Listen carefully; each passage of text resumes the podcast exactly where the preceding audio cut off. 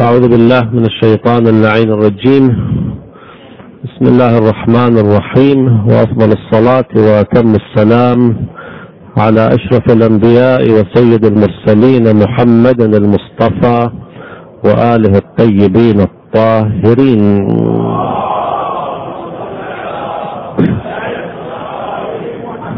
السلام عليكم إخواني أخواتي جميعا ورحمة الله وبركاته. كما اتفقنا في أيام الجمعة نجدد العهد وعهد الولاية والاتباع لصاحب هذا اليوم. هذا يوم الجمعة وهو يومه المتوقع فيه ظهوره والفرج فيه للمؤمنين. في هذا اليوم في كل جمعة نتدارس معا وظائفنا في زمان الغيبة. وعندما نقول وظائفنا في زمان الغيبة نعني بذلك مجمل التكليف لا حيرة في الأمر. المؤمن المرضي عند إمام زمانه هو ذلك المؤمن الذي يمشي على خط الأنبياء والمرسلين الذي يمشي على خط أجداده. ليست لهم قرابة مع أي أحد. هم مظهر التوحيد والاتباع الكامل. لمنهج رب العالمين. ذكرنا في آخر حديث حديث منسوب للإمام المهدي صلوات الله وسلامه عليه على قلة على قلة الروايات الصادرة عنه صلوات الله عليه لظروف زمان الغيبة ولكن هذا الحديث يبدو وقع موقعه في أنفس البعض. ولهذا أحببنا في هذا اليوم أيضا أحببنا أن نتابع هذه الفقرة المهمة. مضمون الحديث مضمون غير غريب ولعل هذا المضمون منقول عن أكثر من إمام من الأشياء الملفتة في أحاديث أهل البيت عليهم السلام. كونوا إخواني معي جيدا.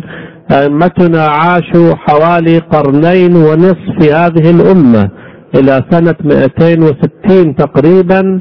قرنان ونصف من الزمان. قرنان ونصف 250 سنة عمر مديد. عندما نقول هذه الرواية هل هي لأمير المؤمنين أو للإمام العسكري عليه السلام؟ ولا ننقل صاحب الرواية. تقول لا ندري. هذا ممكن تكون كلمة العسكري عليه السلام ويمكن تكون كلمة الإمام الحسن المجتبى صلوات الله عليه. هذا يدل على أنهم نور واحد وليس من الاعتباط أبدا. هذا الذي أقوله مستعد لناظر به كل إنسان مفكر على وجه الأرض في هذا اليوم. لم نعهد في تاريخ البشرية سلسلة متواصلة أبا عن جد عن جد عن جد وكلهم في منهج واحد غير أئمة أهل البيت عليهم السلام. نوح انقطع أمره بولده هذا الذي كان كان يقول سآوي إلى جبل. موسى عليه السلام الأنبياء عيسى فلا عقب له مباشرة ولكن هل من الصدفة والاعتباط أن يأتي اثنا عشر إمام؟ والملفت أن النبي بشر بهم كلهم من قريش بشر باثني عشر خليفة أنا أعتقد أن بشارة النبي في جهة والواقع الخارج العملي في جهة أخرى تكشف لنا عن كرامة الإسلام رب العالمين ما ترك هذه الأمة سدى. فأرجع وأقول مضمون واحد يرويه الإمام الصادق عليه السلام وأنتم تعرفون في ذلك العصر ما كان التدوين كهذا اليوم وإذا بنفس المضامين نسمعها عن جدتهم فاطمة الزهراء عليه السلام نعم كلهم نور واحد ومنهج واحد وأنتم تعرفون القنوات الثلاث لعلم أهل البيت ما دام الكلام في علومهم نفتح قوسا صغيرا كعادتنا ثم نغلقه سريعا. قنوات علمهم ثلاث قنوات. القناة الأولى الإلهام الرباني رب العالمين كان يلقي في روعهم وهم كانوا يصرحون بهذا الأمر. أم موسى رب العالمين أوحى إليها بل أوحى إلى النحل فكيف بالمعصوم الذي هو حجة الله على الأرض؟ هنالك حلقة وصل. طبعا هذه الحلقة غير جبرائيل لأن جبرائيل كان خاصا بالنبي المصطفى صلى الله عليه وآله وسلم. القناة الثانية لعلومهم ذلك الباب الذي فتحه رسول الله صلى الله عليه وآله لعلي أمير المؤمنين وانفتح من كل باب ألف باب. علي عليه السلام نقل هذه العلوم لولده. تقول كيف نقل هذه العلوم للإمام الحسن عليه السلام؟ هل كانت لهم سهرات وجلسات إلى الصباح؟ أقول كما فتح النبي باب علمه لأمير المؤمنين في لحظات في دقائق في ساعات لا أدري. نعم هو أيضا فتح ذلك وهذه الأيام في عالم الحاسوب. تعرفون كم كبير من المعلومات ينتقل بكبسة واحدة لا غرابة في البين. إذا هذا الطريق الثاني للمعرفة وأما الطريق الثالث فقد أشار إليه إمامنا العسكري صلوات الله وسلامه عليه عندما قال نحن حجج الله على الخلق مضمون الرواية وفاطمة حجة علينا.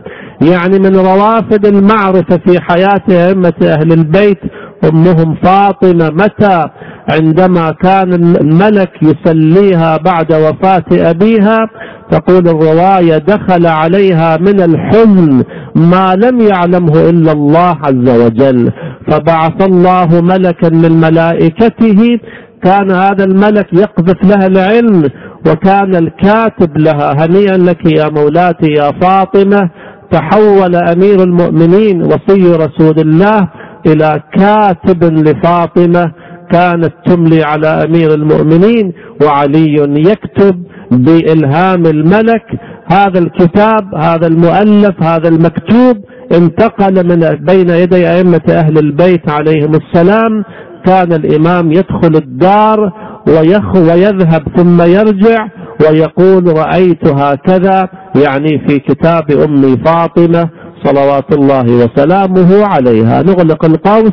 إذا هذه الروافد الثلاث لعلومهم. نرجع إلى موضوع الحديث. قلنا في الأسبوع الماضي أن الذي يخلص لله عز وجل أربعين صباحا هذا وعد إمامنا المهدي روحي له الفدا. يقول من أخلص لله أربعين صباحا جرت ينابيع الحكمة على لسانه أو من قلبه على لسانه. هذا الحديث يحتاج إلى توضيح ولو تكلمنا فيه أكثر من جمعة لكان الأمر في محله. أولا إخواني أذكر لكم نقاط خير الحديث ما كان منقطا حتى يخرج الإنسان بنقاط يحفظها أربع خمس نقاط جوهرية نذكرها في هذا اليوم المبارك. إخواني أول كلام أحب أن نقول لإخواني. البعض عندما يصد الحديث حول تربية النفس حول بناء النفس حول القلب السليم البعض قد لا يصغي للحديث. يقول نحن أين وهذه المقامات؟ أين؟ تكلم عن الوضوء والغسل والتيمم هذا الذي أنا مبتلى به. وأما الحديث عن بناء النفس عن تهذيب النفس فهذا له رجاله وأين نحن من هؤلاء الرجال؟ هذا في الواقع أول خطأ يرتكبه الإنسان ولا أقول أكثر من خطأ. هذا ظلم وقد خاب من دساها أي دفنها. بعض الناس يقتلون أنفسهم. تعبير أن يدسه في التراب تعبير إلى بنات الجاهلية. بعض الأوقات الإنسان يتعامل مع نفسه كتعامل الجاهليين مع بناتهم كانوا يدفنون بناتهم وهن أحياء ونحن أيضا ندفن أنفسنا ونحن أحياء. هذه النفس هذه الروح التي يقول عنها ابن سينا هبطت إليك من المحل الأرفع ورقاء ذات تعزز وتمنع. هذه الأمانة الإلهية وصلت إلينا لنرجعها مو فقط سالمة مو قلب سليم وإنما كاملة مكملة. بعض الناس يموت على غير الفطرة وكان صبيا على الفطرة. بعض الناس يموت على الملكات الخبيثة وهو كان صبي يتمتع بنقاوة الأطفال وكلكم تعرفون اصطلاح براءة الطفولة. طفل بريء ويموت بعد ستين سنة وإذا هو أكبر المجرمين. أليست هذه جريمة بحقه؟ هذه الروح الأمانة التي أعطيت لك على الأقل أرجعها ببراءة الطفولة. أرجعها كما كان كما كنت طفلا. هذا أضعف الأيمان. وعليه أرجع وأقول إخواني من هموم المؤمن الكبرى أن يبني هذا البناء. البعض من المؤمنين عندما يسمع بالصدقة الجارية يقول يا ليتني كنت ثريا تاجرا لأبني مثل هذا المسجد. ومن قال لك بأن بناء النفس ليس بأقل عند الله من بناء المسجد. المؤمن أشرف من الكعبة. المؤمن بنيان الله في أرضه. الذي يبني هذا البنيان الباطني. حسب ما نفهم من هذه الرواية وكأنه عند الله أعلى وأشرف من بناء المسجد. بناء المساجد يحتاج إلى دريهمات إلى طوابيق إلى حديد وإذا بالبناء يرتفع ولكن بناء النفس وما أدراك ما بناء النفس. رحم الله أحد علمائنا الماضين في تلك الأيام كانوا ينقلون كانوا يركبون الدواب وعلى الدابة ثقل نعم هذه الدابة المسكينة دللناها لكم. نعم عندما رآه العالم وقد أوصل الأمانة إلى المحل المقصود أخذ يبكي قيل له مما بكاؤك؟ قال هذا الحمار هذه الدابة أدت وظيفتها في عالم الوجود. خلقها الله لتحمل أثقالكم وقد حمل ثقله إلى المنزل وأنا لم أحمل ثقلي إلى منزلي. هذه الدابة حققت الهدف من الخلقة وأنا بني آدم ما حققت الهدف من خلقتي. فإذا إخواني أعزائي بناء النفس هيكلية النفس النبي الأكرم صلى الله عليه وآله وسلم بنى نفسه فصار خاتما للأنبياء. فإذا أفضل مشروع في زمان الغيبة أن يبني الإنسان فيها نفسه. وهذا البناء إخواني أنا سميته بناء وإلا التعبير الأفضل السراج المنير الشمس المشرقة المؤمن عندما يصل إلى مرحلة من مراحل الإيمان الكبرى يربي الناس بنظراته بدعواته في جوف الليل. أو تعلم أن المؤمن في بعض الحالات يستغني عن الحديث مع أهله مع أولاده في جوف الليل ينادي ربه يقول يا رب أسلمتك أهلي وذريتي كما قال إبراهيم عليه السلام عندما جعله الله إماما للعالمين قال ومن ذريتي ربي أنا إمام لك الشكر ولكن هل من الممكن أن تجعل من ذريتي كإبراهيم دعوة في جوف الليل يكلف عليك الكثير من الكلام مع الذرية والأهل؟ المؤمن معروف نحن سمعنا في حياة بعض العلماء وقد رأيت المربي والمربى. أحد العلماء أنا سمعت عنه أنه كان يجلس مع بعض محبيه مدة ساعة ولا يتكلم بكلمة واحدة. ينظر إليه بنظراته يقلب كيانه. نعم اتقوا فراسة المؤمن. المؤمن ينظر بنور الله عز وجل. إذا وصل الإنسان لهذه المرحلة من الممكن أن يربي أمة بنظراته وأنتم تعرفون الحديث المعروف أن الله عز وجل الآن هو حديث مقولة يبعث على كل مئة سنة على كل قرن من يجدد الله به الدين وعلماؤنا كتبوا قائمة من زمان الغيبة إلى يومنا هذا على رأس كل قرن هنالك شخصية مجددة للإسلام ومجددة لخط أهل البيت. نعم شخص واحد يأتي ويجدد الدين في كل قرن وما ذلك على الله بعزيز. إذا الدرس الأول في هذا اليوم أن يحمل الإنسان هم نفسه. يا أيها الإنسان إنك كادح. من شاء اتخذ إلى ربه سبيلا وقد سمع الإخوان مني فرق بين الرياضة العابرة في هذه الطرقات. هنالك ما يسمى بالممشى قوم يمشون ولكن لا يخرجون رياضيين. هذا يمشي على مزاجه. اليوم عنده مزاج يمشي ويوم ما عنده مزاج لا يمشي. يمشي من دون مربي من دون تربية رياضية. وفرق بين يذهب للنادي تحت إشراف مدرب دولي مثلا ويصبح نعم يرفع الأثقال الكبرى. فرق بين العملية اللا مرتبة وبين العملية المرتبة. نحن نريد هذا النمط الذي يدخل النادي يذهب يوميا وبإشراف وبإصرار. نعم بعد سنتين ثلاث أربع ينمي عضلات بدنه. يا للعجب تربية عضلات البدن ونفخ العضلات يحتاج إلى سنوات. أما عندما يصل الأمر إلى نفخ الروح وإلى بعث الروح أحدنا يستكثر أربعين صباحا. وهذا الحديث ما طلب منا أربعين سنة ولا أربعين شهرا وإنما قال أربعين صباحا يا لهمم الرجال. فإذا هذا هو الدرس الأول العملي من كلام الإمام صلوات الله وسلامه عليه. أن المؤمن كما أن له حمية غذائية له برنامج اقتصادي له برنامج ثقافي له برنامج روحي مع نفسه. الدرس الثاني أن المؤمن إنسان مخادع ولكن خداعا حسنا. المكر صفة سلبية. نحن عندما نقول فلان ماكر تعبير غير حسن ولكن الله عز وجل يصف نفسه لا أنه ماكر وإنما هو خير الماكرين. المكر في بعض الحالات أمر حسن. أنتم تعرفون الحرب خدعة وكان النبي صلى الله عليه وآله وسلم كما يفهم من بعض كلماته نعم استعمال الخدعة في الحرب أمر جيد. ونحن في حرب مع الشيطان لا بأس أن نخادع إبليس. يقول يا إبليس أنت موجود تطمع في انحرافي ولكن أقول لك أمهلني أربعين يوم لأرجع إليك عبدا لك أكون كما تريد. التحديد في العمل أمر مطلوب لهذا لاحظ الشريعة.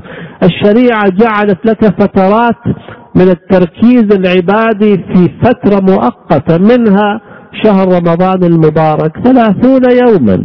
موسم الحج من يوم التاسع من عرفة إلى اليوم الثاني عشر أصحاب الحج السريع يذهبون قبل التاسع ويرجعون بعد الثاني عشر. إذا العبادات لها فترة زمنية مؤقتة حتى الإنسان يستنفر كل طاقاته وقواه. تلاحظون هذا الذي الذين يرفعون الأثقال في المباريات العالمية يستجمع كل قواه لأجل ثواني يستجمع كل القوى ليرفع هذا الثقل. المؤمن له هذه السياسة. يقول يا نفس نعم كوني معي في أربعين يوم. وقد قلنا للإخوان هنالك مناسبات في السنة مناسبة جدا لهذه الأربعينية. سيأتي إن شاء الله موسم شهر رمضان المبارك. الذين يريدون الكمال الروحي لا تفوتهم هذه الأربعينية. العشرة الأيام أضفها إلى شهر رمضان المبارك. الآن تأخذها من شعبان أو تأخذها من شوال وأنا أفضل أن تأخذها من شهر شعبان أو حتى من النصف تهيئ نفسك من النصف ميلاد إمامنا المهدي عليه السلام في اليوم العشرين تبدأ أربعينية التكامل أربعينية التقرب إلى الله عز وجل. وقد قلنا مرارا أن أفضل عمل في هذه الأربعينية ترك المعاصي والذنوب. طبعا ترك المعاصي والذنوب بكل صورها بتعبير أحدهم الحرام وأقارب الحرام. ترتكب الواجب وأقارب الواجب يعني إلى حد ما بعض المستحبات وترك المكروهات. في أربعين يوم منها من يوم عاشوراء إلى يوم الأربعين أربعينية طبيعية جاهزة المؤمن ينتقل من مجلس إلى مجلس الأجواء مهيئة. هذه الأيام من بعد ميلاد النبي الأكرم صلى الله عليه وآله وسلم إلى ميلاد ابنته فاطمة الزهراء عليه السلام. اقتطع أربعين يوما من شهر رجب وشعبان أشهر القرب. أنا أقول رجب وشعبان وشهر رمضان ثلاثة شهور في عالم الأرواح كأشهر الربيع الثلاث. المهم المؤمن يجعل لنفسه أمدا وفترة لمجاهدة نفسه والإخلاص.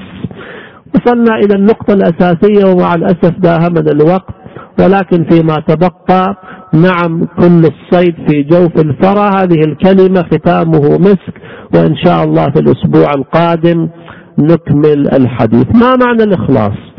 أنت عندما تعمل العمل تقول أصلي هذه الصلاة أو أقوم بهذا الإنفاق لوجه الله عز وجل. أتقرب إلى الله؟ طبعا أتقرب إلى الله عز وجل بوجهه الكريم. أتقرب إلى الله بوجهه. هنا إخواني سؤال وأنا لا أحب أن أجيب عليه مفصلا. من المناسب المتكلم في بعض الأوقات يطرح سؤالا للتفكير وأنا مستعد في خدمتكم بعد الصلوات الواجبة. من أراد أن يناقش ويطرح جوابه فليأتي على الرحب والسعة. أنت عندما تقول أتقرب إلى وجه الله عز وجل هذا العمل لوجه الله. إخواني هل يتقرب الإنسان إلى وجه مجهول؟ هل رأيت إنسان شاب يصر على الزواج من فتاة ما رآها حتى لو كان يصر نقول ما لك يا فلان؟ لماذا تصر على فتاة لا تعرفها؟ لا تعرف أنها جميلة أم قبيحة لا تعرف أنها مطيعة أو عاصية. عادة القلوب تتعلق بالمعلومات لا بالمجهولات. كيف يتقرب الإنسان إلى وجه هو ما رأى ذلك الوجه تعالى علوا كبيرا أن يكون له وجه. الذين يصفون رب العالمين بأنه كالشاب الأمرد هذا لا كلام لنا معهم. نحن نعتقد بأنه كيف الكيف وأين الأين ليس بمحدود ولا بمرسوم ولا بمرئي. هذه من أصول العقائد. إذا الوجه المادي انتفى. إذا الذي لا يرى ذلك الوجه الباطني كيف يتقرب إلى هذا الوجه الباطني؟ هنا مشكلتنا في الإخلاص. لماذا لا نخلص؟ لماذا نرائي يقول لأنه لم نرى ذلك الوجه بجماله. قبل أيام أو بالأحرى بالأمس كنت أقرأ كلمة جميلة لأحد علمائنا الأبرار الكبار. يقول الناس يقولون عليكم بعدم الرياء. هذا كلام هذا العالم الكبير من جهابذة الحركة إلى الله عز وجل. في كل فن هنالك قوم متميزون. يقول أنا أدعوكم إلى الرياء. الناس يدعوكم إلى عدم الرياء وأنا أقول رأوا قليلا. كيف نرائي يقول أنت في محضر السلطان وهنالك الخادم بين يديه. أقول لا ترائي الخادم بل رائي السلطان. هذا الذي بيده مقدرات الأمور. أنت ما دمت ترى السلطان وإمكانياته وترى الخادم وضعفه. لماذا ترائي هذا المسكين الضعيف؟ عليك بالرياء. ولكن رياء من؟ رياء من يستحق أن يراءى من أجله. طبعا قد تقول أنا أرى الخادم ولا أرى السلطان. لي حق أرائي. لأنه ما رأيت سوى هذا الخادم. ما رأيت سوى المخلوقين. ما رأيت سوى الأسباب. نعم لو كشف لي الغطاء لكان الأمر كما تقول. فل مطلوب منا إخواني أخواتي في هذه فيما تبقى من الأعمار. حقيقة أمر الأعمار أمر عجيب. الذي بلغ الثلاثين هذه الأيام يعتبر في قمة شبابه. قبل الثلاثين قد يتهم بطيش الشباب. الثلاثون في الواقع ربيع العمر المناسب. أقول لأصحاب الثلاثين كم بقى من أعماركم؟ على حسب عمر النبي الأكرم صلى الله عليه وآله وسلم. عمر النبي ميزان عمر الأمة 63 سنة. الآن مع بعض الصعود والنزول معنى ذلك أنك وصلت إلى منتصف العمر. ثلاثون كم منه نوم؟ ولواحق النوم ثلثه طار بقي عشرون سنة. ثلثه طار بالعمل والوظيفة والجلوس مع الأهل والعيال بقي منه عشر سنوات. والعشر سنوات فيه ما فيه من الغفلات والسفرات وغيره وإذا بخلاصة العمر الباقية خمس سنوات. بهذه الخمس يا أصحاب الثلاثين ترسمون الأبدية فكيف بأصحاب الأربعين والخمسين والستين؟ نعم لعل الملك يقول للبعض نعم ثمرة حان قطافها استعد للقطاف. وبعض الناس في سن الستين وهو يعيش عالم المراهقة المحرمة. فعليه أختم حديثي بهذه العبارة. إن شاء الله كل واحد منا من ذكر أو أنثى ومن يبلغه حديثي هذا أولا لنحمل هم هذه النفس المسكينة. بعض الناس منذ أن يولد إلى أن يموت ولم يتجاوز اهتمامه هذا البدن الترابي تلبيسا وإطعاما وإشرابا وإمتاعا كل جهوده أن يكسي هذا البدن وأن يدخل في جوفه المشتهيات وأن يعمل كذا وكذا. حقيقة وفي الأخير هذا الوجود يودع في التراب وقد قلنا كلما سمن الإنسان وكلما طرى لحمه كلما اشتد اجتماع الديدان عليه في باطن الأرض يتنعمون بما تعب عليه ستين سنة. ستين سنة بنى هذا البنيان المادي وأخيرا طعمة لديدان الأرض وفيرانها. فعليه أرجع وأقول في هذا اليوم تعالوا إخواني أخواتي نعزم. هناك عبارة في اللغة العربية يقولون عزم من عزمات الملوك. بعض لا كل الملوك بعض الملوك إذا عزم عزمة نفذ عزمته. في هذا اليوم تعالوا جميعا نصبح كالملوك. في عزائمها لنخرج أنفسنا من هذا الضرر الذي نحن فيه. بسم الله الرحمن الرحيم والعصر. إن الإنسان لفي خسر. إلا الذين آمنوا وعملوا الصالحات وتواصوا بالحق وتواصوا بالصبر. اللهم عجل لوليك الفرج والعافية والنصر. واجعلنا من خيار أنصاره وأعوانه. أرنا طلعته الرشيدة وغرته الحميدة. إنك على كل شيء قدير.